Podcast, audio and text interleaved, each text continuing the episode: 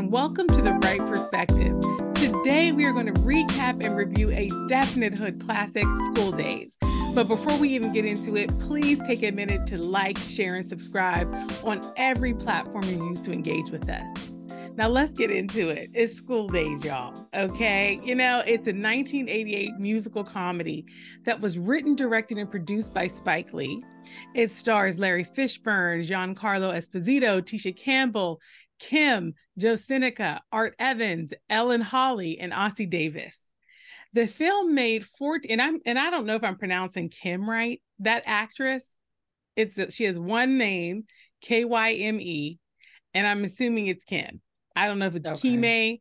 You gotcha. know, I tried to Google to get to see a video of her pronouncing her name. Uh, I tried to find a video of of of um, Spike Lee pronouncing her name. So I don't know. I'm assuming it's it. Kim. Yeah. Yes, the K is actually silent. it's it's Wymie. It's M. It's, it's, You're wrong. No, whatever her name is, she did that role. But we'll talk about that in a minute. Um, the film made $14.6 million on a budget of 6.5 million, and it was nominated for an Outstanding Mo- Motion Picture um, NAACP Image Award in 1988. And as I said earlier, you know, School Daze is just definitely considered a hood classic. And a big part of that is that, you know, can be attributed to the fact that it was set at a fictional historically Black college or university, HBCU. Spike Lee, who graduated from HBCU Morehouse College in 1979, he said the following um, and I actually got this quote from a 2018 article on the Atlanta Journal Constitution website. Um, they were in Atlanta at the 30 year anniversary of the film. They were doing a big showing um, at, at Fox Theater, wherever that is. Do you know where that is, bro? Yeah, yeah, it's it's right. You know, it's basically downtown. You know, Buckhead, like in the middle they acted like it was a historic theater. Oh like yeah, they were like yeah, it's Fox a really theater. Yeah, yeah it's a it's a historical theater. They have a lot of big shows. Yeah, mm. and it was a big deal the way they were promoting it, and and they were talking about. And this off this was in 2018. Okay, mm-hmm. so oh, I'm looking at this old videos and content, but um, but what he was um one thing I wanted to tell you all is that he was expecting for the show to be very interactive. And I was just thinking about our last experience with the Rocky Horror Picture Show. Oh, right. And right. y'all, he referenced the Rocky Horror Picture Show in this particular interview. Wow. He was like, you know how the Rocky Horror Picture Show people are talking at the screen? He was like, that's what this is going to be like. Cause I already know people have this movie memorized and stuff like that. And I was like, hey, first of all, that was our idea okay, uh, to uh, have interactive hood films. my idea. That's Aubrey Wright's idea. uh, you care of The Wright Perspective. To, uh, take your idea like that. Co-opted. Just add her but, name on there. But second of all, it just sounded like it was going to be so much fun because he was talking about like um people are always coming up to him like quoting the movie and stuff. Mm-hmm. So, but anyway, so this this is a quote from from that article article and video interview. Um, and it, the, if you want to look it up, the article was called Spike Lee and How School Daze Made Black Colleges Matter. Right. And again, it was written to celebrate the 30th anniversary. And Spike Lee said, Today, 30 years later, people still come up to me and say, Spike, you're the reason I went to a Black school. I didn't even know there were Black schools. You're the reason I went to college. You're the reason I'm in this job. That film really changed people's lives. Wow. So for anyway, so for some, that one aspect of the film's legacy would be enough to consider this movie a classic. Oh, but today we will determine whether it is a classic from the right perspective. We'll do a recap, we'll discuss the movie, and then we'll take a vote using a voting symbol that we have picked for this discussion. But we always start with intros, and today special intros because for our video uh, audience, you will notice that we are all repping our institutions of higher learning because we are a HBCU family. Yes, indeed. Okay. So, bro and sis, as we go through the intros, I would invite you to also give your your institution name and your year of graduation. My name is Aubrey Wright. I'm the oldest. I graduated from Morgan State. Uh, I started going in 96, graduated at some point after that with a uh, business management degree. I am Genia Wright. I'm middle. And I went to Howard University, class of 2003. And uh, my degree was in uh, public relations, which was journalism. And then it was a minor in business administration. Yes. Hi, everyone. I am the youngest. My name is Brittany, and I graduated from Tuskegee Mhm. University, the amazing university in Tuskegee, Alabama. I have a dual degree in business administration and sales and marketing. I graduated in 2008. Yeah. And being awesome. Yes. Was also you a degree. She's been certified and awesome a That's long Cer- time. certified Period. A. Period. A graduate degree. in That's right. She teaches. She teaches classes in I awesome. Doc- they call me Dr. Brittany. Well, y'all People clearly. on this podcast, when they listen to us, they're gonna be like, "She really has a complex." And I, swear, I only do this to get on my siblings' nerves. and it's effective. That's Mission- mi- I was going to say mission accomplished. yeah, it's super annoying. so, um, you love it so much. Okay.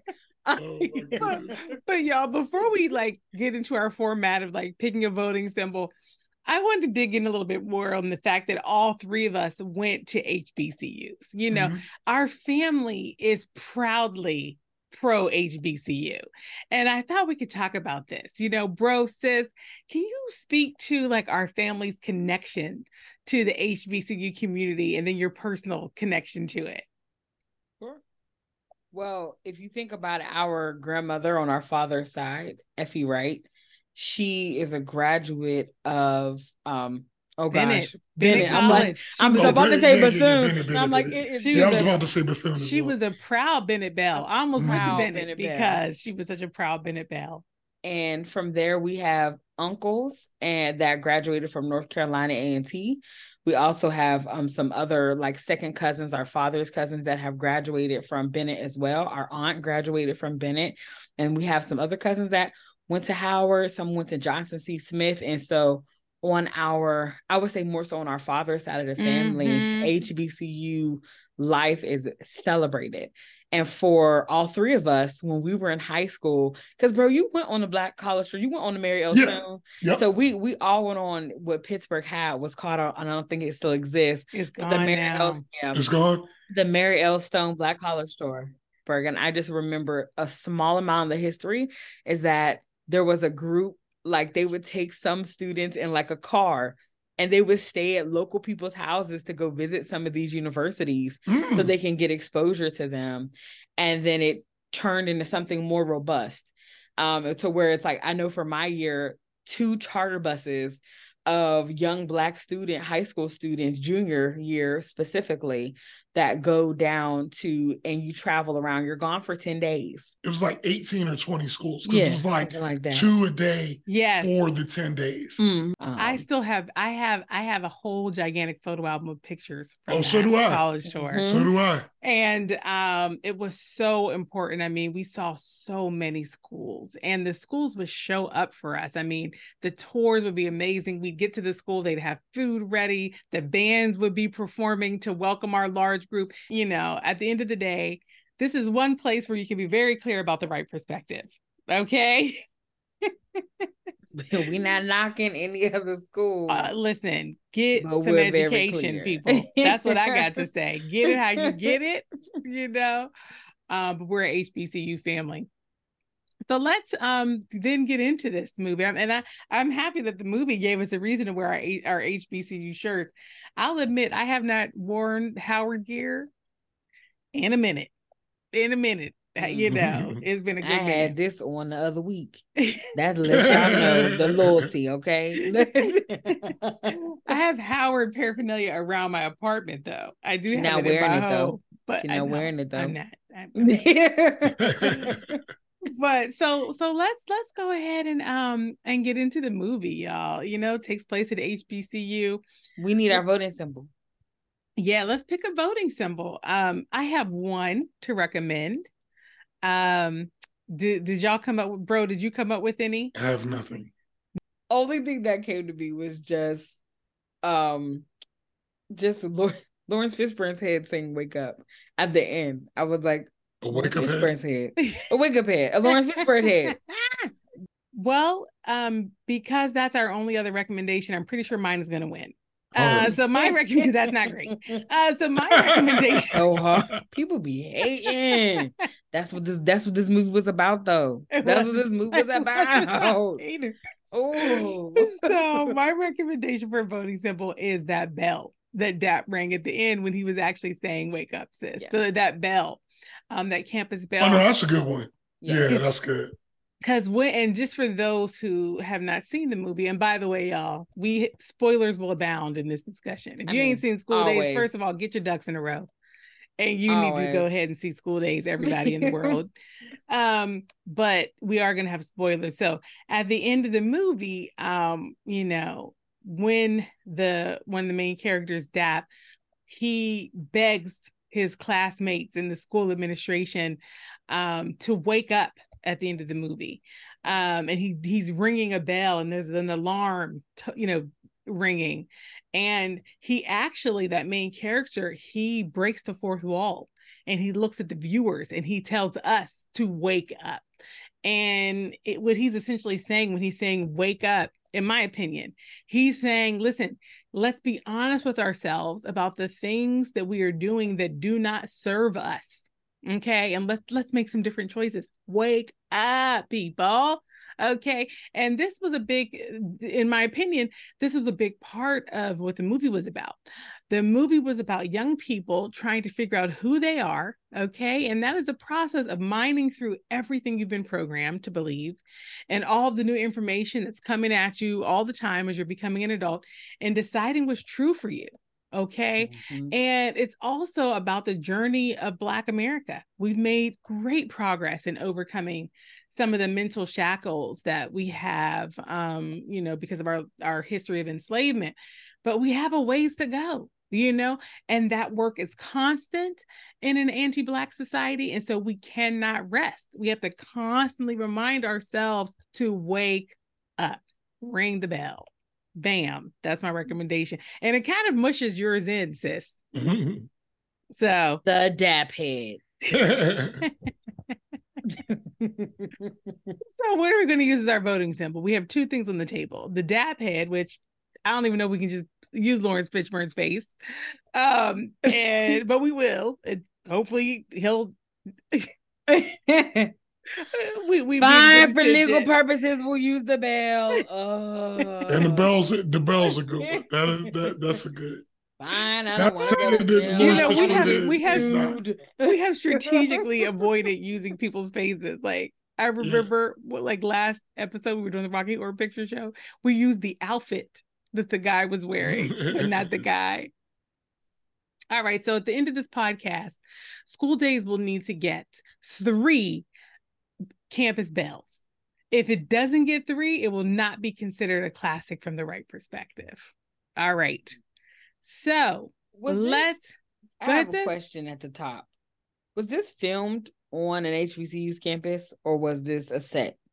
It was on multiple HBCU's campuses. Ah, okay. I would have. I would have guessed. Yeah, it started out at his school where he went to, um, because Spike Lee went to to Morehouse. It started at Morehouse, but then he actually got kicked off the campus because they were not they were not actually um they were feeling like the movie was not going to show HBCUs in a good light. Oh, okay. Um, and so they were two to three weeks into filming when they got kicked off. One account he said two, another account he said three, so two or three weeks. Um, but the, the movie was also filmed on Spelman's campus, Clark Atlanta, and also Morris Brown. okay. Okay. Good. Good. Thank you. Yeah, was but he was kicked. He was kicked off of I think the whole like he was kicked off of like Morehouse, Spelman, Clark, like that group of universities, Yeah. and he ended The up finishing at at Morris Brown. Okay. All so right. yeah and there's actually a, an unfortunate story that goes along with that um you know the person who was the president of morehouse at the time that he was filming this was the president of the institution while spike lee was going there And when they were kicking him off the campus, the president of Morehouse at the time said, um, you know, I don't like the person that you have portraying the president of the university. He looks too much like a Sambo. Oh. And in the oh. interview I watched with Spike Lee when he was talking to the Atlanta Journal Constitution, he said um, that was the moment he knew his movie was doing was right, was the right thing to do. He was like, because here mm-hmm. he had mm-hmm. the president of a black school saying that the actor playing the president of a black school was too dark. Wow. Isn't that interesting? That's interesting. So, and Spike Lee tells that story over and over again, y'all. that poor president is like, I should story. never said that. Look, I, I found that. that. story so many places, but it that I mean that was uh, that's a true behind the scenes, you know, yeah, little anecdote. So, well, yeah. So let's let's do a quick, a very quick recap of this movie, and y'all, this is less of a recap and more of a rundown. All right, okay. I'm just kind of like, let here's what happened. Run it okay, down. because it was it, if it was a recap, it would it was good. It was too long. Okay. Yeah. So here's a rundown of School Daze. The movie takes place in the late 80s during homecoming weekend. And and for those who are new to our podcast, we always do a recap or a rundown because you probably haven't seen the content in a while or maybe you haven't seen it and um, you still want to participate and be a part of the, our super fun conversation uh, so we always just do a little rundown or recap. So let's do that now. So this movie takes place in the late 80s during homecoming weekend at Mission College at HBCU in Atlanta. The weekend is full of great events like a big football game with hype bands and majorettes, a step show, a swimsuit dance party with live music from Experience Unlimited and Phyllis Hyman, a homecoming parade, and a variety show where the homecoming court was crowned. All of those great homecoming weekend activities. One of the main characters, Vaughn Dap Dunlap, uh, played by Laurence Fishburne, is one of the campus revolutionaries. He is socially conscious and militant politically, and he's leading a series of demonstrations in an effort to force the administration to divest from South Africa due to its horrific system of apartheid. The university, in the form of President Harold McPherson, played by Joe Seneca, and the board chair, Cedar Cloud, played by Art Evans, is afraid he may scare off wealthy donors, so they threaten him with expulsion. By the end of the homecoming weekend, he doesn't acquiesce, but his friends have said they are not willing to risk their degrees to continue the demonstrations. Okay. And over the course of the weekend, Dap and his friends actually have a few moments like this where their values and identities are challenged, including a confrontation at a KFC with a group of Atlanta locals that remind them that as y'all might be down in some ways with the people, but as college students at a prestigious university, you are still quite privileged. Mm-hmm. Dap's girlfriend, Rachel Meadows, played by Kim or Kaime, again, not sure how to pronounce that, uh, seems seems to remain supportive of his protest efforts, but she's definitely got some other bones to pick with Dap. She wonders if he's only with her because she fits the profile for a revolutionary's girlfriend, dark skin with natural hair. And she also resents Dap's lack of support when she says she intends to pledge a sorority. They do reconcile, but you start to understand that there are at least two reasons why DAP is not the biggest fan of fraternities and sororities. First of all, there's a clear system of colorism that's playing into the fraternity and sorority life, and therefore their entire social system of the university. Rachel and her friends are in constant tension with some of the lighter skinned women on campus, including a group led by Jane Toussaint, played by Tisha Campbell. And they are, you know, the female supporters, for a lack of a better term, for the fraternity Gamma Phi Gamma, and they call themselves the Gamma Rays. Second of all, Dap's cousin Daryl, half pint Dunlap, played by Spike Lee, he's actually pledging Gamma Phi Gamma, and the process includes physical, mental, financial, and social hazing under the direction of fraternity president Julian Big Dean, brother Almighty Eaves, played by Giancarlo Esposito. And he's actually someone that Dap was friends with, apparently, once upon a time. Half Pint and his line brothers, they do successfully cross into the fraternity at you know, but, but that night, uh, Dean Big Brother Almighty has concocted a plan to help Half Pint lose his virginity, which is something they were constantly ridiculing him about while he was online. Dean Big Brother Almighty asks Jane Toussaint, his girlfriend, okay, to prove her love for him and for the fraternity by sleeping with Half Pint. She does it, and surprise, Dean, Big Brother Almighty, immediately uses that incident as a reason to break up with her. He has another gamma ray in his bed that same night. Dap hears about what has happened with Half Pint and Jane. He's disappointed in his cousin. He's heartbroken for Jane. He's further disgusted with the fraternity. This prompts him to run to the center of campus and ring a large bell repeatedly, yelling, Wake up.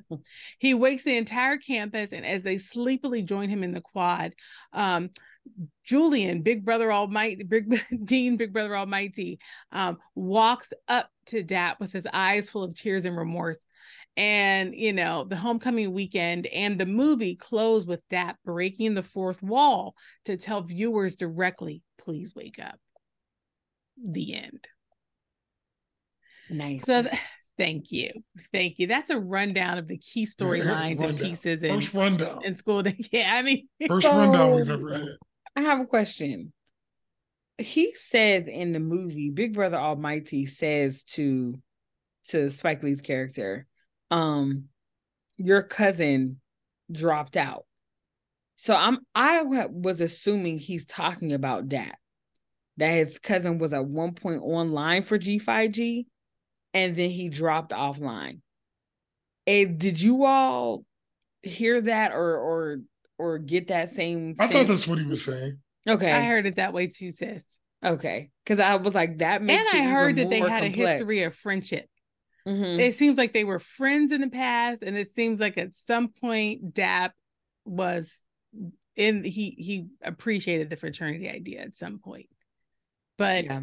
Had had walked away from that friendship and fraternities mm-hmm. because he says very clearly he was like those things they change you, and I think that that is part of the relationship that was well the struggle in his relationship with um Big Brother Almighty Julian. is mm-hmm. because Julian is because he felt like him being a part of G Phi G changed him mm-hmm. after he dropped and those different things. So this this movie had complex characters mm-hmm. and it made you question a lot of things at every turn and I just really appreciate it. Spike Lee's a genius anyway, but you know, just him being able to put those nuances in the movie um, well, sis, why don't why don't we start there? You're talking about like some of the strong characters.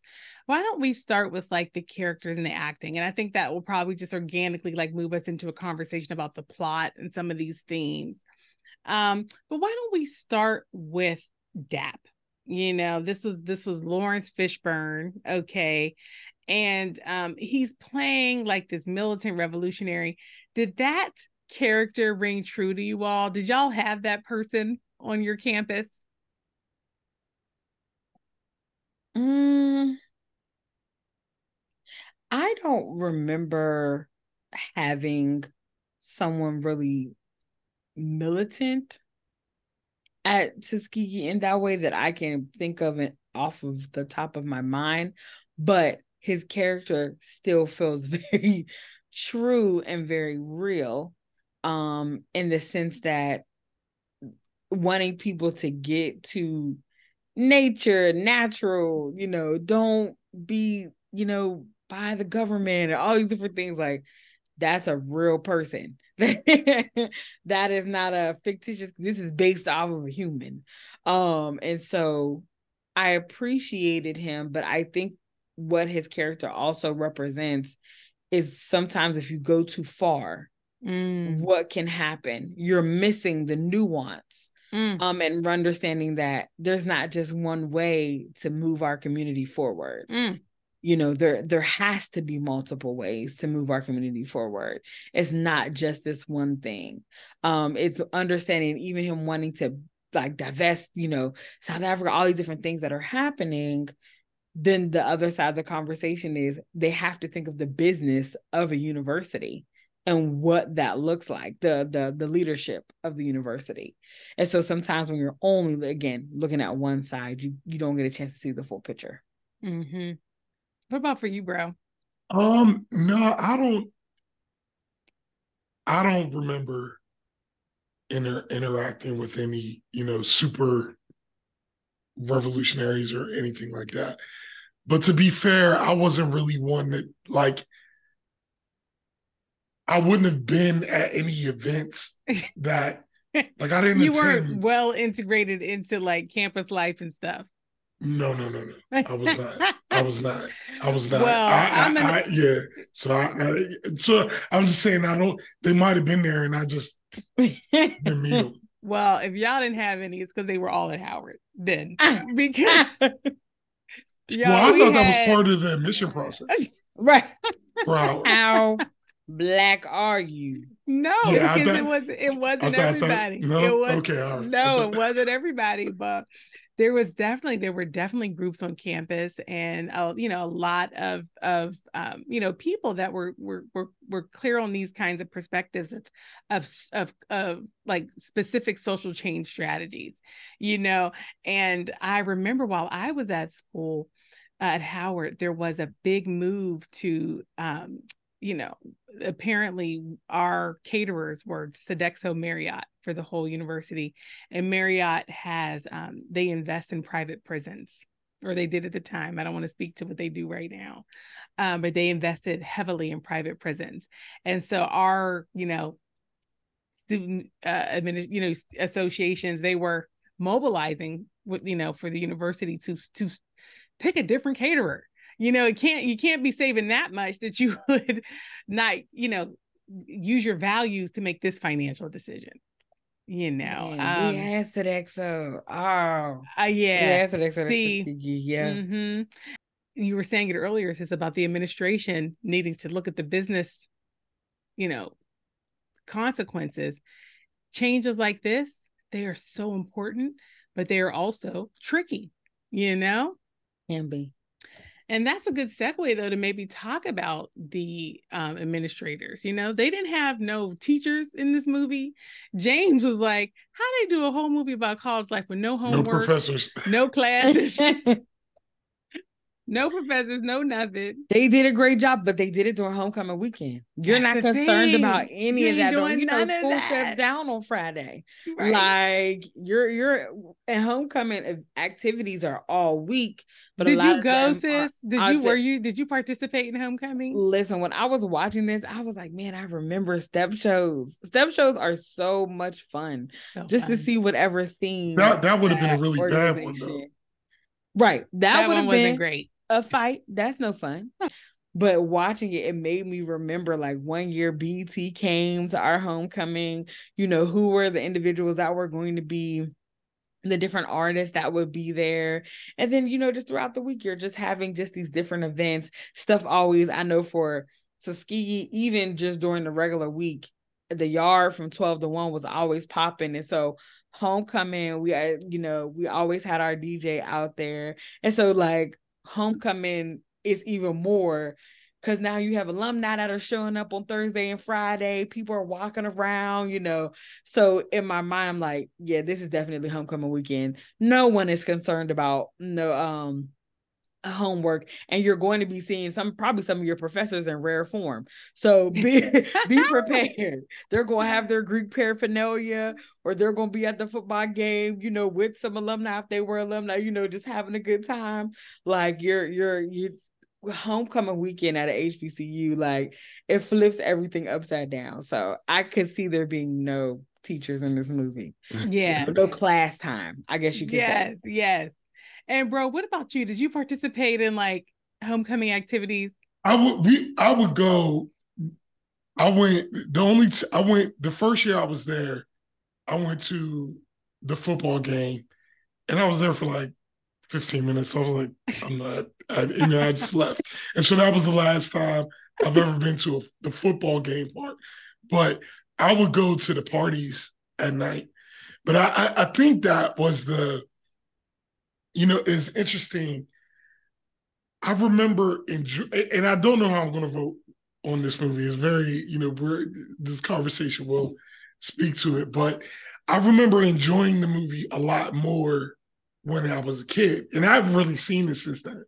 Oh, But- really? But um, but yeah, I haven't, I haven't seen this since definitely since before I went to college. Mhm. That's when I saw it last. You know what I'm saying? So, um, but School Daze was a it was a staple in movie watching in that time. You know, it was it was one of those movies that at Thanksgiving or at where if there were people congregating, it might get put in. You know what I'm saying? Like Wow, like like okay. like like School Daze might have got put in the VCR the VHS, at that- at right? that the point. VCR. So I really enjoyed the movie in that sense because it was really a cultural thing. But it's funny, like watching it now, none of it really tracked onto my experience. So it was hard for me Mm. to um like even and and and, and, maybe it's because of uh movies like School Daze but like when i went to school we were all just it just felt like we were of college kids like there was no factions of i mean there were certain sororities that kind of had the same swag it's you know they're they're frats who got the same swag and they might talk stuff during the step show or stuff like that but it wasn't like you know people ripping people's weaves out and stuff like that or just right. you know, exactly. it, wasn't, it, it wasn't that heavy. You know what I mean? It, it, it, it- like my experience was not that heavy. It was more light. It was more. It was more. And so, and even the way that you know they portrayed like um the fraternities, sororities, because most of that was out of the public eye. Like like we didn't, you know, if, unless you were in a sorority or in a, a fraternity, you're I mean, people aren't just pledging in the middle of the, yard, like you know, just walking around in the middle of the yard. Most people you didn't even know they were online until they they crossed. You know what I'm saying? And, and so I'm just saying I think that in general kind of impacted my overall enjoyment of the movie in the sense that when I was a kid watching it, it was like, oh, that's what it's going to be like. Right. Right. And, and- so that allowed me to enjoy it in a certain way, like, oh, it's, it's going to be. But now watching it, I was like, I don't like that. Um, and had you seen school? Like, what's your relationship to the movie, sis? School Daze I saw very late in life. Like I Mhm. feel like I saw School Daze for the first time in like my 20s. Mhm. I didn't see School Daze. And so when I was watching it, there were certain parts I remembered the movie vaguely, but I knew I needed to pay attention more because I just had not really watch the movie. Like it's not something I just grew up and I've seen a bunch of times. I feel like it's something that I watched more so on TV versus actually sitting down and Mhm. watching it before. So Mhm. I was I will say I feel like School Daze was an exaggerated version of of HBCU showing perspectives. uh, you know, so my first time seeing the movie was was in college, and I was at Mhm. Howard. Okay, when I was watching it, for me, um, the colorism aspect of the movie, it wasn't even about college for me in terms of relatability. It was Well, my life. that that's you know i mean i i feel like my complexion and my hair grade has been a topic of discussion for me as long as i can remember you know and it's been one of those things that has um hindered relationships helped relationships you know? And um when um rachel was uh, talking about um you know talking with her man about like do you just like me because i'm this type? I so identified with that um because I personally I mean I I had I know that I have been um you know tokenized um and you know typecast and you know fetishized I know it you know there's there's no question in my mind um and that people have felt my entire life so comfortable. This is family, strangers, everybody. So comfortable to comment on my dark complexion, to comment on my hair, sometimes positive, sometimes disparaging, but always in a way that they were issues for me. So when the movie was showing just Black women grappling with that, eh, wherever they landed on the spectrum of perspective about it, I was like, yeah, this is something we're struggling with, you know, um, and, you know, have still not really figured out. Themes of the movie um, felt like college to me.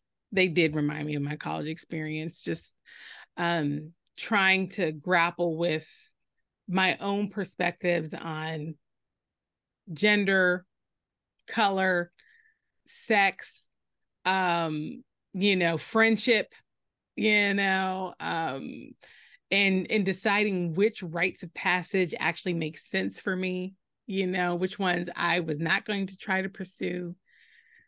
So there was something in it thematically that felt very familiar, you know. And of course, yeah, Howard Homecoming. Oh, we got the events. We got all the events, okay? The step show, the band, the the you know the the game. Um, so all of that also also did ring true. I think that he was really Spike Lee was really placing topics that have even just nothing to do with the cl- the college experience. It was just black people in general. Mm. The conversation that they had. So there was a scene where Dap and his friends they went to KFC to get something to eat, which was funny even in and of itself because it's chicken, and Dap is like, "Stop being black stereotypical."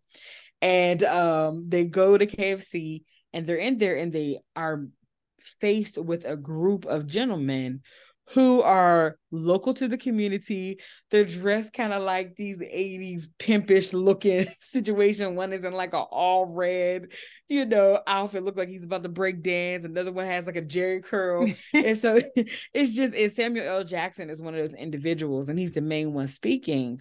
And so he says to them, like, you're, I don't know, the bleeps, I'll just say N-I-G-G-A. Um, you're an N-word just like me but you think that you're better than me because you're going to college. And he said you come into my community for a for for the majority of the year and then you leave. And i was just thinking to myself oh my gosh like that's what was happening at tuskegee. Like we're literally coming here from august late august. Sometimes the band gets there in the summertime but and the football players but you're getting there late August all the way until May. And it com- that completely changes the face of a small city. Mm-hmm. Like and so it was that really spoke. But in the same breath, they had he said to him at the end, like, you're but you're not. You're not an N-word, which excuse me that is a whole another conversation that is still happening in the black community whether we should be using this n word and so there were so many um topics and i wanted to get that that, that oh, was an interesting uh scene. That was an interesting scene to me in the sense of showing perspective of these are guys who consider themselves not the sellouts in in um, in school, but when they go into the community, mm-hmm. now the community that's is fair. approaching them as the sellouts. You know, and, and and that's and I think that's something that's very interesting because we always have to, you know, like um for example, it's like wherever you are in this country, socio economically, you will you will feel, um, you know, and rightfully so, or or however you want to feel, you might feel disadvantaged. But then you go visit other places, and you realize, like, my goodness, like I, you know, I have I have all the opportunities that mm-hmm. that these individuals would kill for. Yeah, and, and so I'm just saying that that was an interesting part to me. And mm, while yeah. I was watching this movie, that interaction was I, I thought that was cool. It was so deep. It was like, so good. Yeah, yeah. That, and in, in, that question, it's it's it's an identity question, and it's also it's like a um it's a question of like, um and Brittany, you said it. It's like, what does it mean to show up for Black people? What does it mean? And the movie was so like careful to show different ways, different perspectives of how people should be showing up for Black people. Um, there was an exchange between um, DAP and the administrators for the school where they're talking about their definition of how to how to change things and we marched with martin luther king you yeah. know and he's trying to now um do a sit-in and you know demonstrate against them against the, the their institution um and then the complexity of um the the even the psych- psychology of the different students on campus. You know there were students that um and it was in the form of the gamma phi gamma brothers who just overtly just said to um dap and to that revolutionary group of the fellas um they kind of said you're you're setting black people back with this kind of behavior you know mm-hmm. we don't need to be doing this there's other ways that we need to be progressing yeah. you know and so the movie just did a great job of showing that um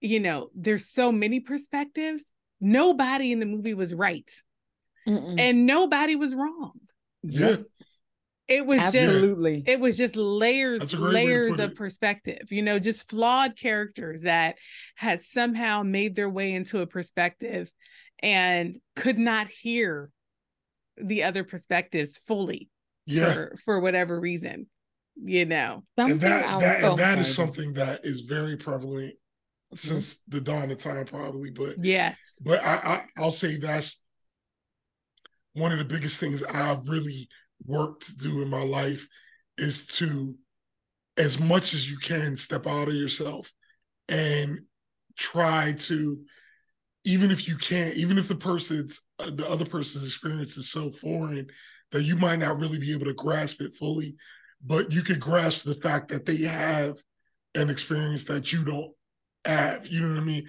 Like, like sometimes I remember uh, there's an episode of South Park where the, there's a there's a black kid on South Park and his name is Token. You know. so rude. South Park talks about. But everything. I mean, you know, South Park goes yes, hard. They and, they, and, uh, they leave no stone unturned. Yeah, and, and that was the whole thing. But anyway, there was at one part one part where his um where his his white uh, uh, classmates or whatever were, you know, basically they were trying to say they understood his experience on some level, or they were trying to, um, you know, it wasn't that exactly, but you understand the point. At yes, the end, that yes. basically at the end of it, or nearing the end, one of his friends, one of his white friends, was like, "I get it now. I get it, Token. I don't get it. I get it. I don't get it. You know." And I just feel like this. That's what this movie. One of the things that this movie was was just trying to show is that like everybody has their reasons why yes they've arrived where they arrived. That's and, right and all those reasons are valid. And even if you don't or can be valid, you know what I'm saying, based yes. on how the person is explaining. If and if you can't understand, it's important to understand you don't understand sometimes. Mm-hmm. That that that not that it allows you to be able to embrace the person more when you realize that I get it, I don't get it. You know what I mean? And, and, and you can move on. Well, let I me think, ask if we. Oh, go ahead, oh, go, sis. I was just gonna. What you may have been about to say this. I was gonna say just about talking about the women in the movie, but I don't want to move us there. Mm-hmm. If you were about to ask something else, sis. You know what? I was about to ask something else um, that we could probably make our way back to, sis. Uh, but maybe I was going to put it out there. You know, as we're talking about these characters being flawed and giving them grace, because we all are I wonder about the journey of the the you know Big Brother Almighty. Okay, and he's a character. It's a little harder to extend him some grace. Okay, you can extend him some grace um, related to his perspectives on um, hazing okay because we know in the black community that we are have been on a journey about um you know, the fact that struggle has to precede success. You Mhm. know, we we're still trying to, you know, figure out that everything doesn't have to come the hard way. you know, so you can forgive him for that. That's a journey we've been on as black people. Um, you know, but it's a little harder to give him grace when it comes down to his specific behavior, the way this group of guys is treating the group of women that support their fraternity. Truly as just interchangeable available women you know and that is real. It is real.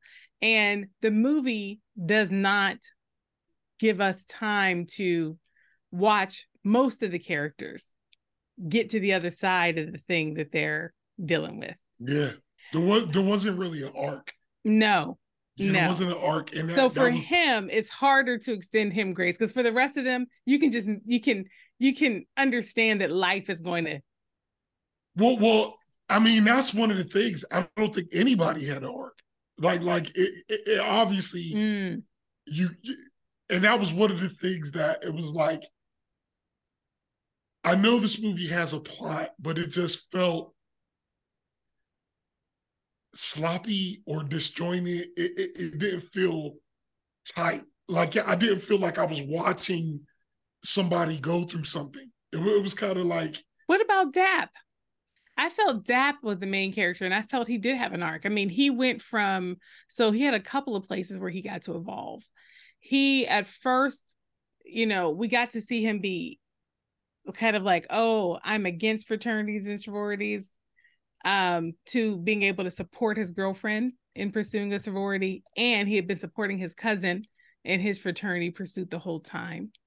We watched him um go from eh, you know in general being so extreme that um you know the institution's going to expel him to being able to understand when his friends say bro we're going to have to step to the side a little bit because we're not going to be over there out on that limb with you if you Right, want to continue to be super extreme. Mm, so i felt like dap had a little bit of a journey. Yeah, I can see that. Mm, um but i think for the others it really did feel like um it was like a weekend. It was almost like a slice of life yeah, more than it was a story you know being told for the other characters. It was just like a peek into what their experience was kind of like a pull back the curtain. Yeah, and that's yeah. But when you when you look at movies like Friday, which I feel like was the same situation where it's not an exact plot, but you're just looking at these people for a day. But it was still the story was tight. It was just like I felt like, okay, now we're at a coronation. You know, okay, right now, now, now, now we're at, you know, now we're at a football game right and we can't see the field. Like it, it was just, it, it just felt like, and and again, I'm, I really was going through emotional things uh, watching this movie in the sense of, I know how important it is to everybody for real, and, and like I know it's just one of those movies that really is a staple among amongst especially amongst hood movies. We talk about hood movies, you know, School Daze. If people were to list 10, School Daze would be in anybody's list of, absolutely of 10. without I'm a saying? doubt And and that's whether you were born in the 60s 70s 80s Yeah. nine it doesn't matter and it was one of those moments where I like I wanted to feel what everybody else was was feeling. I was expecting, but it just never really materialized for me because I like as the movie went from scene to scene, it just it just felt like it wasn't giving me this narrative I could kind of follow. You know what I mean? It, it wasn't even a like when they had the the the splash party, right? Like all you need is a few kids talking about the splash party. you know what I mean? But it's just like all of a sudden people are just walking into a gym with bathing suits on. You're like, what is going on? and then at the end, you see a little thing like splash party. Oh, okay. So it was like a splash party. That's the, I guess that was the thing. Or even, you know, like little devices that movies use that don't take up a lot of time. Like um in the beginning, let's just say there was a guy who was a freshman. It, it, this could have been his only scene. And then some older person was explaining like, yo, this is homecoming weekend. So this is what's about to happen. We're gonna do this, this, and this. And even if we never saw them again, you will understand like, oh, w- what's going on is they're we're showing a homecoming weekend.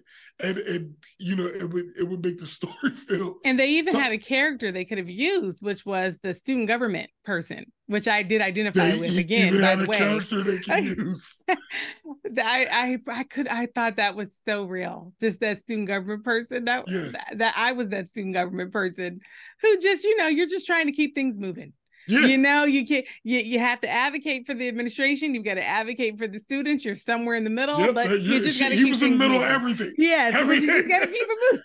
So yeah, that would have been perfect. Yeah, he No, could have no, been the one that was like, guys, we have a lot to do this weekend. It's you know, I- here's our that's such a good idea. I'm just so mad it's not in the movie. Yeah. That would have been perfect. Like him in a room of his fellow student government people. Like he could have just been running down, like, look, this is what we got going on. We got this, this, and this. And that doesn't even have to take a long time. And it could have took away from some time of like the good and bad hair uh montage, which I mean the number, which I was like, it felt like I was 10 minutes in and they were still singing. I'm like, uh, it feels like this song could have been reduced by at least 60%. Sis, Like, is I that a good understand- segue to what you were gonna when you were going to talk about the women? Well, yeah, I think it's the women and the men showing these dynamics. And I'm So, like- showing I'm showing pictures, by the way, you all, as we're talking. I have this amazing book called Spike. And it came out, it's it's by Spike Lee, and it's literally like a it's a it's a photographic history of his entire journey to this point. It just came out like last year. And um, this is actually an autographed copy because I went to go hear him uh, speak uh when the- Period. when the book came you? out. But I want to really recommend people get this book. It is so full of these beautiful pictures of all of his movies from behind the scenes and his life. And so I'm just showing a couple as a teaser. You Man, that was I another love it. scene right there at the coronation. Like it just came out of nowhere, and, and all of a sudden she's performing. I, I, it, but there was no context. It was just It was Like, the coronation. We needed music. and I'm so confused though, y'all, because I I'm not gonna lie to y'all. I felt like somebody did say, "Oh, we're getting ready to go to the party," They said the not the party, but the coronation. and I do remember the girls They getting the ready for the coronation. coronation. they I said don't they were remember getting the ready. party, for, but but the here's the coronation. Mm. Yeah. I don't know what the coronation is. What, Oh. Like, like what are You don't y'all know what a doing? coronation is. What Got are it. like, like they're just Yeah, every, all of a sudden everybody was in the audience and just watching them sing. got it. It, it, it was just like, what are we doing? Yeah. Mhm. Yeah. and it was and also the uh the we talked about this in several movies but the age of the characters was definitely taking me out of it a little bit as well because Really? I thought those I was looked laughing age. to myself. I was like, You "Oh know, my I'm gosh, this talking about Reese these University." dudes got full grown man beard like, But wait, wait. Okay, the only person to me that looked old was Giancarlo Esposito, and I don't know what his mm. actual age was. But I didn't. I thought they well, looked, I they I looked looked college up- age to me. no, I looked. It was to the point where I had to look up Laurence Fishburne's age, and I did the math. But he was only twenty seven, so he wasn't that far removed from college age. But definitely, like there were only a few that looked like they were in college. So, but also I, but see, this is my personal opinion, which I've shared before, is that I feel like people that were in high school looked older. well i, I had the to just roll with that bro i had to roll Yeah, I was with just you. like, they just look just like, older. just- I was like, what's happening? If you look at the years and it gets into the 90s, I'm like, oh, people start looking like kids. I was like, well, something is happening to people in the 80s where they look grown in high school. So, Okay, um, but y'all, y'all have to. This this was not as bad as Grease and House no no no Party. it wasn't as but Okay. it was it was a contender was i'm a- not going like if i was listing them I wouldn't put School Daze at the top. But if you think Laurence Fishburne looks like a college student, you had a different college. A college senior. A super senior. he Yeah, might be I'm- super I'm senior, just but he was saying. a Now, he should have been I- there getting his master's. Yeah, he definitely looked like a Wasn't grad he- student. Wasn't I, I he could the have took professor grad at higher student. learning? Who was the professor at higher learning? Was it Laurence Fishburne? Yeah, it looked like he shot So that movie Laurence five years after this. Laurence Fishburne was like a professor at higher learning, and In like six years from- his of, college. Like, what's happening? yeah, now he's a full. Now he's a full uh, pipe smoking professor. exactly. oh y'all i gotta tell you that didn't that didn't it did not strike me during while i was watching the movie. And i will also say bro everything that you're talking about in terms of the movie you know not having you know a really you know comprehensive set of arcs and um you know a lot of foretelling you know with payoff I think all of that is true, but I didn't miss it in the movie. I didn't miss it. I felt like it was the story of Dap and his friends and his immediate circle and how their homecoming weekend went. That's what I thought it was. You know, even the way the movie started with it said like Friday Yeah. and it was like Saturday yeah. you know, because it was basically saying, here's what happened to this group on I those know, days. I, I know, but it, it was just. I didn't miss it. I'm not disagreeing with you. Yeah. Oh no, no. I feel, me, I feel what you're saying. I feel, and and, and I know I'm the, I know I'm the minority, and I'm not even saying. I feel, like I said, I'm still I'm developing my opinion as as we're talking, but I'm just saying like, like how they kept wiping to another scene. It just felt like, like y'all could have did something, you know, to, to just make this feel connected. But it was just like, okay, now we're at the football. Now we're in the now we're in the locker room and there's a football speech going on. It's like what? So now it's a sports movie? Right, but 10 minutes ago, we were in a musical. And that Oh was another gosh. thing. The the movie never committed to to me what it was. Oh, I got a ti- trivia. I got a little tidbit There- on that. There were I got a times tidbit. it was, you know, there was things that were funny, and then there were times where it was like a musical, where it was like, like when they when they did sang "Good and Bad Hair," that was like a musical moment because it was almost like you were going into the psyche of them standing in front of each other and what was going on and what was behind all of that. But then they don't do that ever again. And so, and then the other musical performances are actually performances that people are attending. So that device of you know using music to uh, punctuate something was just used you know once, and then it just went away. So so th- that well, was I will tell thing. you, I, there was a movie, um, an interview rather, that I watched, um, where Spike Lee was getting interviewed actually in 1988.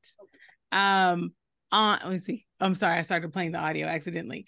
There was an interview that I watched um, when Spike Lee was getting interviewed in 1988 as the movie was coming out, and he, the interviewer, asked him about that, like you know, some people are calling this movie a comedy, some people are calling it a musical. What do you say it is? And Spike Lee was like, I don't really buy into movies having to be one thing. He said, I intentionally cross genres. Come He on, was like, so if you look at my film, because that was his second film at the time, because he had already done She's Gotta Have It. Mhm. And so that was his second film. And he was like, I am intentionally crossing boundaries. I'm not trying to be in one of these categories. Well, mission accomplished. I- mission accomplished. Oh my gosh.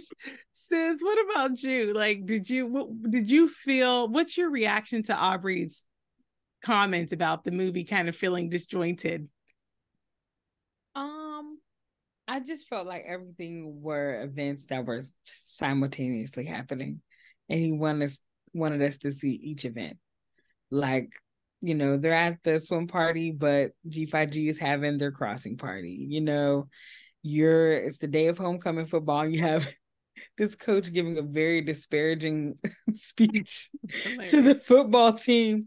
And I think that's something to name for individuals who do attend HBCUs. Like, you go to the football game and we pay attention, kinda, but really you'll see the football stadium begin to empty after halftime because most people are there to see the band. And so it's like, yeah, you could do really great football team. We want you to win, but we really just want this this halftime to hit.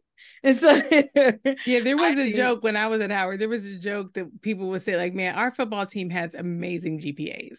like they are so smart. Like it's like we're it and Tuskegee, I will say at one point when I was there was the most winningest team in our division. Yeah. So I, you know, we, yeah. we had a good team, but it was like but I'm here to see a band. Yeah, you know, so it was the band. It was the it was the it was the game experience, not the game for yeah. real.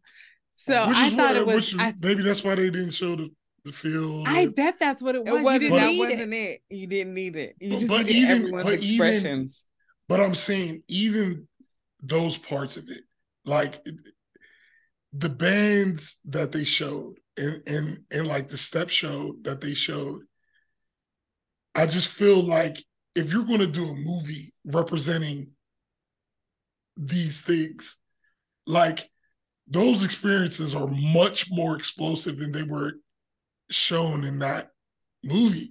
You know what I'm saying? Like, like even if you can't show a full step show, it, like the step, the, the the routine you should have we should have saw should have been like the you know like a good one. It, it, it should have been like um, and I didn't feel that. You know what I mean? Mm. It, it, it, felt like the um, like when they showed the alphas stepping, it was more like the way that frat step if if you just catch them on the yard. You know what I mean? But not for a show. Like like for a show, it was completely. It was like they really took that to the okay. Level. Now, meanwhile, okay, James okay my my boyfriend mm-hmm. who went to a predominantly white institution mm-hmm. okay he said when this because he's a little older than all of us he when he said when this movie came out because he was born in 76 mm-hmm. okay so this movie came out in 88 what he said was there was no um movies at that time that were black young people. There were black movies out in the 80s, but there weren't a ton of black young people movies. Young, and so when Spike Lee's movies came out, She's Gotta Have It. And then a little bit later, you know, this one came out School Daze. And after that, Do the Right Thing. The fact that he was showing young black people, he was like, it was the biggest deal. And he said he just remembers like um he's always felt like, man, I wish I went to age. Like he he misses whatever that movie represented yeah, yeah. of the HBCU experience. Yeah. So we went there and we may know that that was not the best of what a band could you. be. I got but you. did it give enough for someone to be able to say, "Ooh, that looks like an enticing experience"? It obviously did because Spike Lee have been telling he's people have been telling him for thirty years that that is the reason they went to a HBCU. Well, I also was think enough. You have to you name know. the evolution of, you know, Greek life. So I remember having a tape, a videotape of step show when I went to Tuskegee and I brought it home and I was showing it to our father and our father is a was a member of Kappa Alpha Psi fraternity incorporated and I remember showing him the Kappas and how they were stepping and he was like that's stepping that's what they're doing now. and I'm thinking about like daddy graduated from college in the 70s. And so I think about when we went there is that was much later than the 80s. It was much later. Yeah, yeah good point. This is true. This is could true. have been doing that in the 80s, and it's like, yeah, yeah, you know. Yeah, this is true. this is then true. all of a sudden, when I got to Tuskegee, it's like props and yeah, that's what I'm saying. Aerobatics. Like, and, I mean, yeah, you know, you like, like were, it's lighting like, and you know, what I'm happening like and, costumes, budget. And, like what? Yeah. Who is doing this budget? And so I think that that's something to name. Thank you for that, sis. Thank but I do want to go back to what I was going to say earlier about the dynamic of the men and women. There was that scene when they were on the yard and Dap and his friends were protesting. And then the G Phi G came up and were, were very rude and they actually, you know, interrupted their protests with their um with their individuals who were online pledging. And I was watching the men and how it was ready to be this rumble because of a difference of opinion. And I was I was like looking at it like um how men are ready to like defend territory in this way of like I'm ready to fight you. Like there was no conversation. Dap and his friends were ready to fight the G Phi G. And I was just like, this is so interesting. But then you look, go back to the women, and it was this exchange of words and looks. And they were never about to get into a fight, but it was more so about who can say something the worst. Because now, because that that's how we're we're going back and forth with each with each other. And I also wanted to name that between the wannabes and the jigaboos, it wasn't necessarily only about skin. It was more so about hair because that's what that song was about. Because there were dark skinned wannabes and there and were the lighter skin whether you're dark or you're fair whether you're dark or you're fair exactly and so i wanted to make sure to name that as well that we're talking about even a hierarchy when it comes to hair and so i that is something of course that is still named. And so you have a lot of individuals now in the natural hair community um where there's so many people who may not know how to take care of their natural curl pattern because they're learning something from a more loose curl pattern versus theirs being a little tighter. And so there's still this conversation is not dead. This conversation is still happening um when it comes to hair and what is supposed to be the the best kind of hair and what natural hair looks like and all these different things. And even there just being a fight to be able to say I can wear my natural hair how it's growing out of my head even to the workplace right? There are laws that have had to be put into place. Um the crown act and in certain states where yes you can there shouldn't be any discrimination towards your natural hair.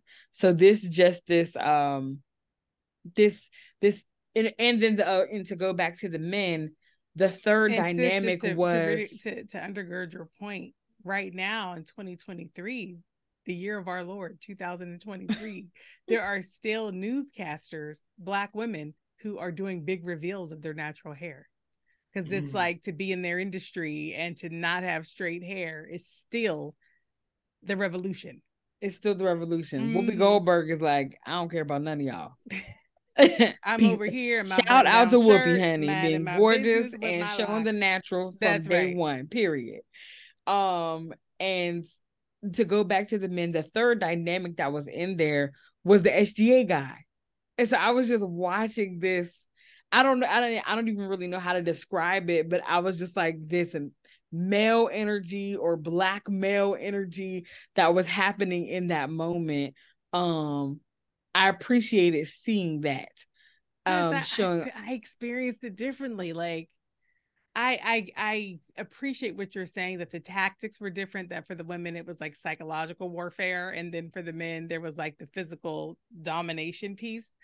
Um, but I also thought that in all cases, the movie was, I thought, super realistic about the fact that more times than not, Black people, we de escalate ourselves, you know, which is not what you always see in the movies. What you see in the movie is always the escalation to the point of the full confrontation. And I think my experience is that we, more often than not, we simmer down and we will just say, you know what could happen here and we keep walking you know? And so the um you know it was in the form of the SGA president for a couple of instances where he was the de-escalation um but there were other times like when when Dap and his friends were at KFC with the having that confrontation with the local guys. They all de-escalated themselves you know, and just kind of walked away rather than get to that full escalation point. You know, and it was the same thing with the girls. We've seen movies where black women were made to be so catty that they got physical and started hitting each other and rumbling and I thought it was very realistic that they just kind of like had. Well, their, I didn't. Well, I, well, I didn't say know. it was unrealistic. Yeah, I didn't say it was unrealistic. I just thought that the energy was just different. That's all. I don't, and I didn't. I didn't mean for it to come out like, oh, they were about to. But I just think men in general sometimes. No, I, I think both of what you said is true. I'm about I mean, can't argue up, with that. You yeah, know, so totally. I that that was just them show, yeah, showing that part. But yeah, I didn't. I don't think that. Yeah, I don't in my opinion, we're not like we've been portrayed mm-hmm. to be a violent people, and we're really not. We're actually a little too friendly, but that's a whole nother podcast. You got that right. And so, give, give me um, the right um, perspective on that over some drinks. Listen, yeah, that that part. Mm-hmm. And another thing I wanted to name because I know that we're probably, I feel like we're heading towards the vote mm-hmm. right now. Um, I wanted to name about Spike Lee's character and how important it is to see someone like him. Spike Lee's character, he didn't know himself. And he is now identifying himself as a gamma man, not his own man. Not I am, what is his character's name? Half pint. Half pint. Not I'm I'm not half pint or whatever even his real name is, right? What is his real name? His mama did not name him half pint. So you're not even you're not identifying as Daryl. Daryl. Daryl Dunlap. Daryl, you're you're not identifying as Daryl, right? You're identifying now as this person that has been created for you as your half pint, you're a gamma man. And I think that that was something to name when people have to be careful about when your identities are created for you and given for you. And I want to be clear I'm not saying that this is specifically Greek life. Absolutely not. This is whatever you get into and you do not know yourself. Including and so I can family, our family. Right. it's just you everywhere you everywhere you anywhere go, people might be projecting things onto you. People will will create you for you. That's right. And so I think watching his character um now feel valid because he was now a gamma man and no longer a virgin to the point of watching you know jane toussaint's character who is supposed to be which they told um big brother almighty you have prettiest gamma ray. Like you have the, the the queen. This one that all everyone is holding in high esteem has now been relegated to making sure that one of the newest members is no longer a virgin and that and that was the other thing. It was like when that movie went dark, it went way dark. Like that scene is crazy. You know what I'm saying? Where, where um when he, when Big Brother Almighty does that with Half Pint and like I I remember that was the scene I even though I had seen the movie a long time I I didn't remember this movie at all except for a couple scenes and that was just one of the scenes I remembered. It was just like you know and the fact that she was so clearly not wanting to do that, and, and, and he did it anyway. You know, and, if gaslighting was a person, yeah, the fact that he had crossed already, he should have just said no. That's what I'm saying. I mean, even if he like hadn't I'm, crossed, but it was just no. Even if like... he hadn't crossed, but but like, it's just funny you said that because the way I remember it, it was I remembered it but the night before they crossed. Yeah, because because I remember Big, um, Big Brother Almighty saying I'm not pledging no versions, but when you when I watched the movie, I'm like he had already crossed. Like there, there was no he could have just walked out there like I'm not doing this. You know what I mean? Like I and, have to. My heart was so yeah that, angry that, and broken for both and I'm just them. saying I, I, I, I, I'm sorry. Go ahead, sis. I just want to say if gaslighting had a picture mm-hmm. under the definition of gaslighting, it was Big Brother Almighty in that, that moment when they were breaking up. He's and he already had sure. said that he was going to break up with her. He had already told us that, but he used this as a way. Yeah. Yeah. What does that now? Because I would love like the story of Jane Toussaint. Like, what happens after that? What happens to her? This what has just happened in this moment Is to she this still a organization gamma that- ray? Does she Right, does she just get tossed out now? Is she demoted? And then how does I'm thinking about her psychology of her. Yes. Her relationship to men, you know. What does that look like now? What does that look like? Her That's the initiation her, her of man to hate. feel safe in her body. Yes. that's the initiation of oh, I hate all men. yeah, all sis- men are trash. Sis, Like- you're making me think of there's this scene where um Dap goes to one of the female dorms because he's trying to get Rachel to forgive him because he had funny. been closed minded. Yeah. Know? And he's standing outside her window, Rachel.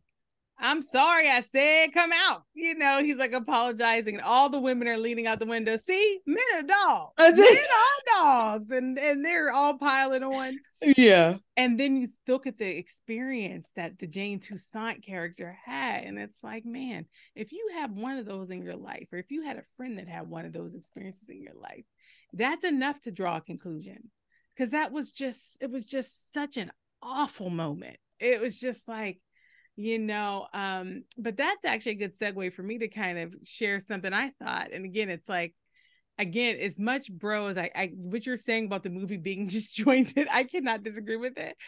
But at the same time, I thought these characters were so well developed. I cried for Jane Toussaint when that happened.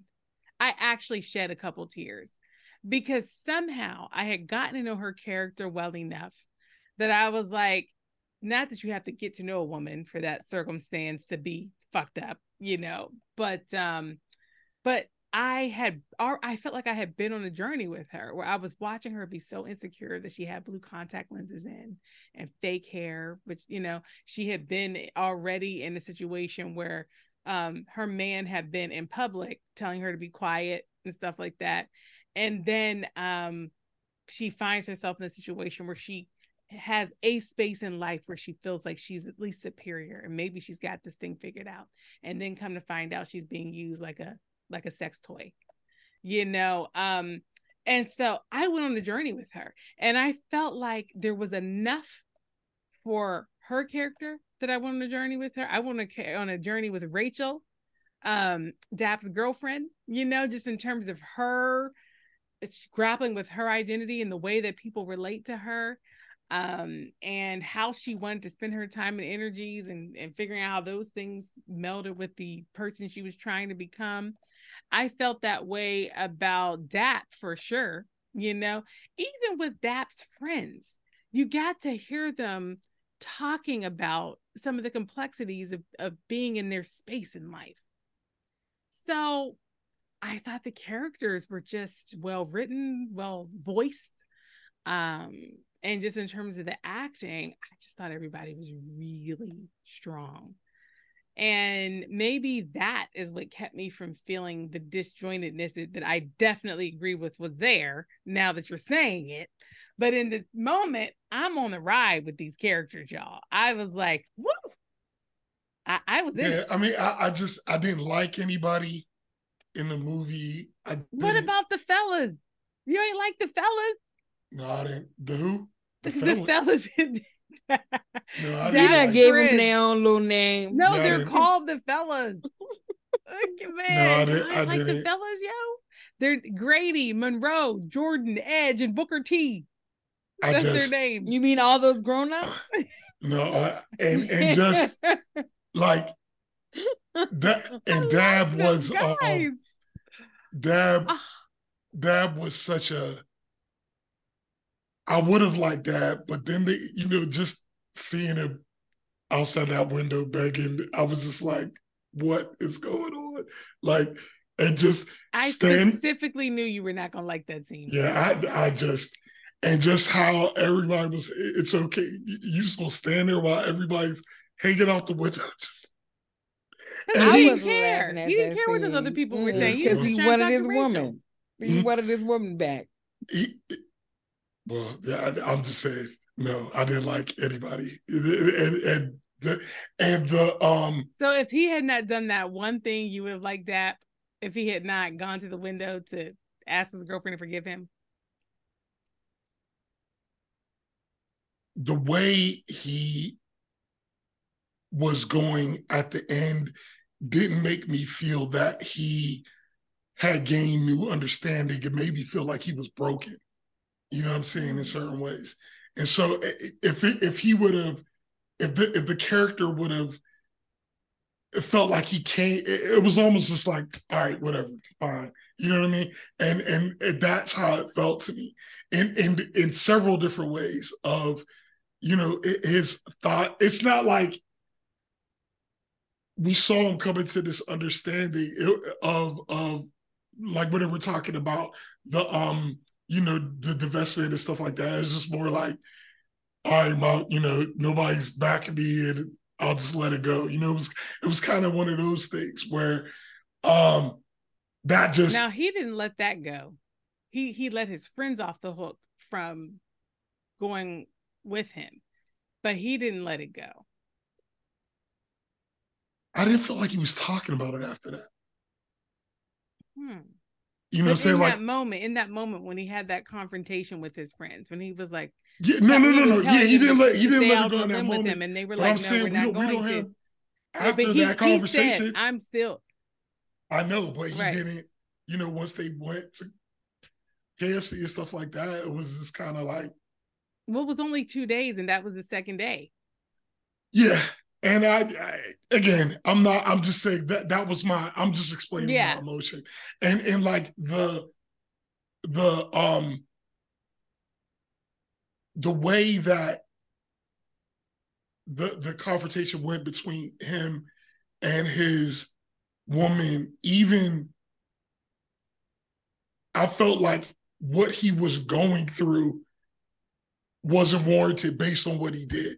You know what I'm saying? Like there, there's sometimes you'll see a movie where a dude did something wild, and then like he, you know, they'll kind of counteract that with he had to go through, you know, something humiliating or whatever. And it's kind of like the punishment fit the crime of the the situation. But she know who he is. She knows what he says all the time. She knows his views on things. And she it's almost like what did you how did you expect him to react? You know what i mean? And and I, don't feel like his reaction was so unreasonable that it warranted him needing to beg for forgiveness. It, it, it seems like more of a conversation because he didn't insult her. He didn't you know what i'm saying? He didn't call her out her name or, or like they had a disagreement with something that they were both passionate on. And, and to be that would have been another conversation that they would have had between the two of them, not being humiliated in front of a whole dorm room. So I think that dorm, uh, we have building. to remember these are children, right? I don't mm-hmm. think people really understand when you go to college, you're just out of high school. So when you're 18, you're a kid. You turn 21, yeah, you're legal to drink. Yeah, you can do all these different stuff, but these are people who are four years removed from adolescence. That's true. You know That's what I'm true. saying? Like That's these true. are kids. And so yeah, you don't want to support me. I'm about to join this sorority. I hate you and I'm not talking to you for two days. It's like that's not, how it was. The student government was so serious. Oh you know, oh, man, like, oh, you're, everything you're not, was so serious. You're not supporting me. Like, what is happening right now? And so right now at 38, I'm like, it would be like, oh, okay, well, I mean, I'm still going to do it next year if you cross, if you come to the crossing or not. I don't really care. You know, right. it's like it's, it's a difference in mindset, but right now everything is high stakes.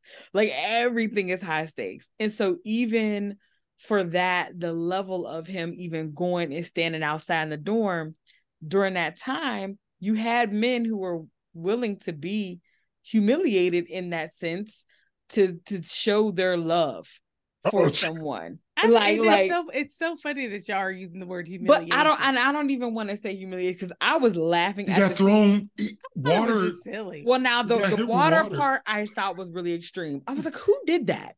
And I was, but, but the other side of which also I was like, it didn't, it couldn't have came from one of the windows because I felt like they were standing right beside it. It came from. And so I was like, Spike, I'm gonna forgive you for that.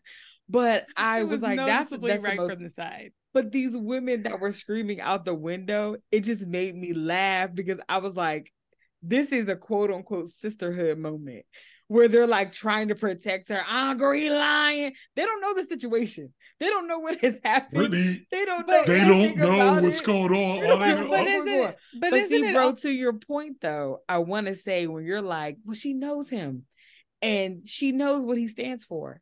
But here's the other side of that. She knows him. And see, what we don't talk about a lot of times is that, boy, I have receipts. Like that is the that could be the mindset. Like, so you don't want to support me, but let's discuss how you dropped G Phi G. Like that could have been the part of the conversation because that was part of his character he was movie. online to be Greek. And so it's like you're getting on me to want to be Greek next year when I'm pledging in our last semester, but you absolutely were trying to do it at one point. And you're But- coming but- at me but like the way that. the but- character but is she- the presented- conf- but the confrontation between the two of them, she was talking about how, in general, he keeps putting her in a certain type Mm. and how As well. she can't step out of it. So if I heard that confrontation as here's another thing where I'm not going to end up being exactly what you want and I'm going to have to hear about it. And so I don't even want to tell you because once again, I'm not going to be able to fit in your box in exactly the way you want. Mhm. So I didn't hear it as an isolated incident. I heard it as a here we go again. And um and Same. also when he was talking to the That's women, why I'm talking about receipts. Exactly. Like Yes, when let's talk about our to the- journey. to the women at the building, I felt like the women. Now, I'm never going to sign up for a men ain't no good, you know, Mm-mm. set of talking points. That's, you know, I'm not going to sign up for that. But I will say that they weren't saying it in a super mean way. Like, Yeah. man, you an MF and a hole. Like, I, I felt like they were just saying, you're a jerk. Men are all jerks. It was almost like a, I don't want to say a lighthearted. It was more like uh, we're ganging up on you, you know, Having fun right having now. a- I felt I read it as a having fun gang up yeah. as opposed to a um you know as opposed to something more serious like a like a vicious gang up Yeah. so even his apology and him calling her out the window i didn't even think of him as like really pleading like oh please come out it was more like rachel come out here yeah. you know Yeah, I was like, just walk into the dorm. The well you know there's a on the door. sign-in process Well, and he probably couldn't come in some of them, right? Definitely Tuskegee had boy and girl dorms when I was there. yeah I was like, and that was you could not come in except for certain hours, if at all. Some of them you could not come in across gender. Mhm. and Um, the guys' dorms were across campus from all the way. that's so right. hard. That's right. And there was somebody at the they front near the trying so hard to make sure that we wasn't touching. And, and we had cell phones. Cell phones had just gotten started when I was at school. So, um, but imagine like all you had was that dorm phone and a window. That, I don't know. So I didn't take. I honestly didn't see that scene as like a humiliation and then a a big I would, so I wouldn't say humiliate. I probably should say something like putting himself out there. Yeah, in I that just way. it was a sweet Yeah. little like, oh, mean, don't I'm coming, him. Rachel. Why, why, get, help me, uh, forgive me. And then the other girl's like, no, she ain't gonna forgive you. You dumb. And then Exactly. it's like, It's like, what? okay, You don't even know what's happening. you. But bro, that's the part where that's what I mean when I go back to what I said earlier. This was an extreme of Mhm. like what is happening right now. When now water, I was like, who threw water on him? Who And we don't even know who threw the water. exactly. I was like, what? I don't even know. And, and it came from. It didn't even seem like it came from a window. It's- I- that's I what I'm just- saying. it was That- just that's exactly the what I just said earlier. Like did- someone was standing beside you, Laurence Fishburne. When this happened, you could have chased them. So, so I'm just sitting here like, yeah, I. And one thing I want to make sure that we talk about, we can't go away from, is doing the butt. I don't know Oh if yeah, oh, that yeah, yeah. The whole soundtrack. If that was something that was you know for this movie specifically or if doing the butt was already out there. I want to name during that splash scene how in love i was seeing all the natural bodies. From the men to the women everybody's body was just different shapes tall It's short so true. fat skinny big butts little butts no butts like it was just Even in the main girls, bellies everything yes different was body just- types.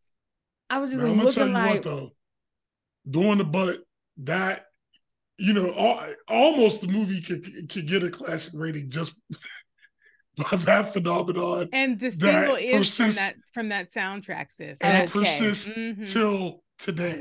Till Like, like, today. like if you put on doing the butt right now, that still when I was watching it, I literally got up and I was I was in my in my living room doing it like ah, like like it's it's it's it's a it, that is a classic in and of itself. so I want to make sure that we talk about I don't what's the name of that group? EU. EU. EU. Yes. They were, uh, Experience Unlimited. Mhm. and that whole soundtrack y'all um it really did well so um it peaked back in the day f- when soundtracks mattered. yes it peaked at number 14 on the billboard top r&b Hmm. albums chart Okay. and the the the song the butt um really ranked well that song went to number one on the r&b charts number 23 on the us dance charts and number 35 on the us pop charts That's awesome. yeah so and i want to name that um spike lee's father bill lee was um he did the the overall score and he produced a lot of the songs uh, on talented track. Wrote family. and produced totally, totally. Because his sister was in the movie. Yes, she's been in a bunch of his things, hmm and Yeah, I'll, Why really y'all never put me in none of y'all like movies? The same cast. It- I'll read out some of the Why- songs from the. Why y'all never put the- me in none of y'all movies? Well, I'm just trying to figure it out. You will be in my movie, sis, and it's going to be called "The Jerky Little Sister," and you'll be starring. As long as I'm a, starring. a biography. Yes. the jerky little star sister, Uh, the. Brittany Wright story. Yes. Here's the here's the songs on the Haters. soundtrack. The Butt by EU. And y'all, these songs are long. That song is five minutes and 14 seconds. Long by today's standards. That's when we had to really dance. Perfect match, Tech and the FX. That was six minutes. Be Alone Tonight by Tisha Campbell. Straight and Nappy, um, the Jigaboos and Wannabes chorus. One Little Acorn, Kenny Barron and Terence Blanchard. I'm Building Me a Home. Morehouse College Glee Club. Ooh, those that was some powerful opening credits. We should talk about that for a second. Yes. I Can Only Be Me, Keith John, One Little Acorn, um, uh, piano solo. Be One, Phyllis Hyman. Okay. Ooh, so good. Uh, Wake Up, the Wake Up Suite, the Natural Spiritual Orchestra, and we've already said goodbye, Pieces of a Dream. Good soundtrack. hmm Yeah, that opening sis was very powerful. Let's talk about those opening credits. I think that it showed what Describe part- them first, sis, so people can know what it was. sure it was the opening that Glee Club song that Genia uh, just mentioned. I'm building was- me a home. Sounds just like that. You might we, we- we might get a copyright strike. exactly how it sounds. but it was different pictures of just black people from you know the early 1900s and the late 1800s showing them as students showing people like booker t. Washington frederick douglass. You're getting a chance to just see some black history um surrounding different you know just black historical figures. And it was very powerful because I don't think there's not one HBCU campus that probably doesn't have, you know, Martin Luther King Avenue or Yeah, Martin Luther King up- dorm or I made notes about some of the characters that they yeah. showed. They had, as Britt said, they had um, pictures of like the slave ships in, with enslaved people. They Mhm. had Frederick Douglass, Douglass, Booker T, Marcus Garvey. Um, they had Jackie Robinson, Willie Mays, Joe Louis, Muhammad Ali, Marian Anderson. They had pictures of NAACP, peaceful protests, Rosa Parks, Stokely Carmichael. It just truly was a hodgepodge of pictures showing the Black American experience. And why don't we talk about um quickly the um you know the dancing part of the movie because again this was not necessarily just a musical um but as we are all about hashtag hood movies and musicals it, you know i don't know if we've had a lot of hood movies that were also musicals is this the first one I, I don't think there's. Are yeah, there even I any don't out think I don't. Even, I don't even. Other than the Wiz, it's the Wiz and School Day. it's school day And Color Purple, I think the Color Purple is a hood movie. It's Now, that's considered a not a musical. classic. That's not a musical, though, dude. Oh, you know what though? I mean, there is singing in there because it, it went to it went to Broadway though as, as a stage musical. Yeah, for sure. What is um, singing in the movie?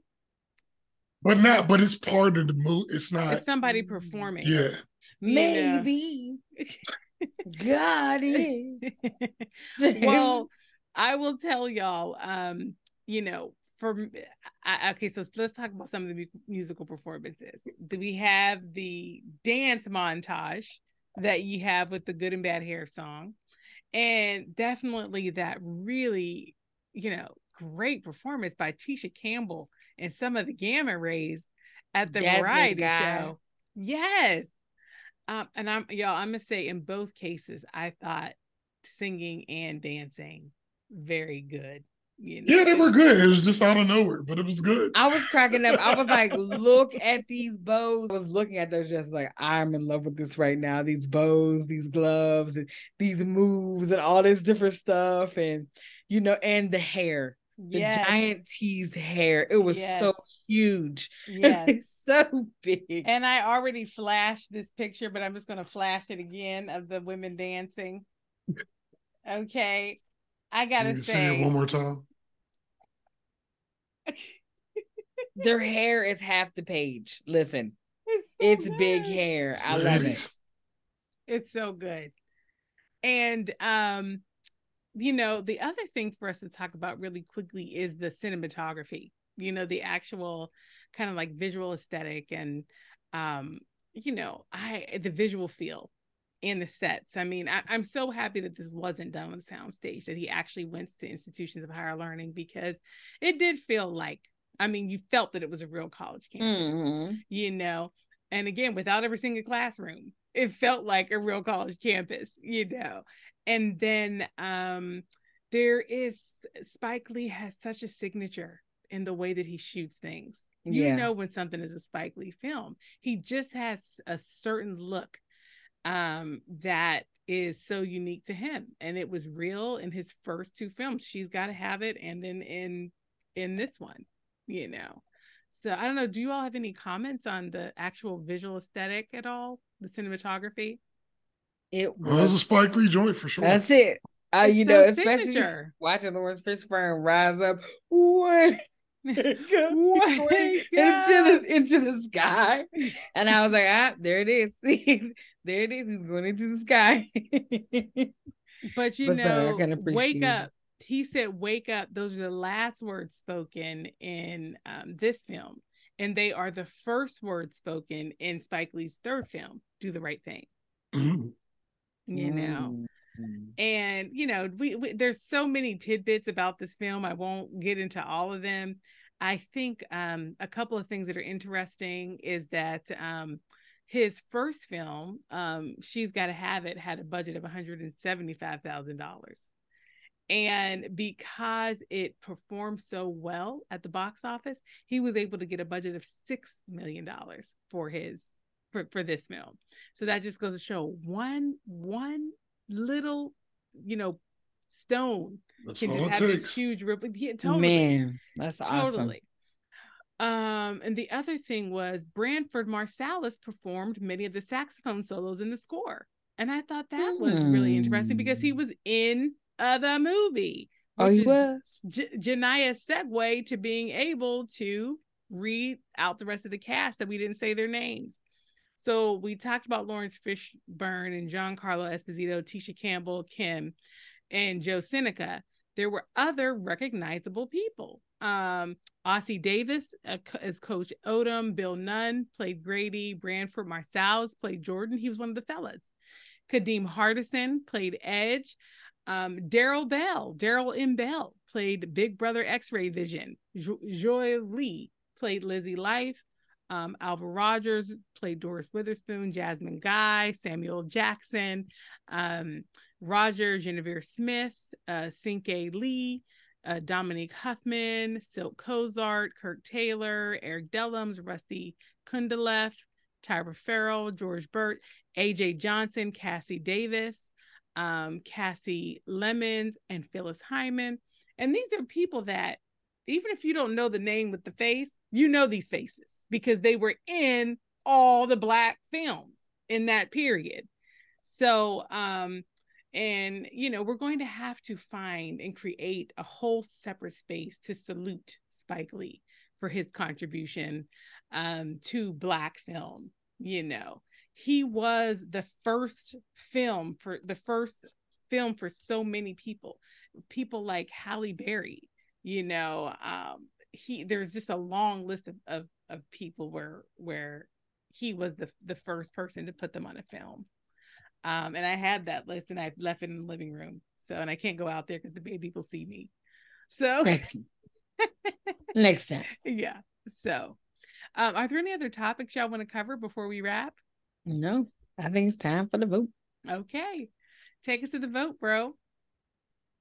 Um, it's a weird one. I, I did not enjoy this movie,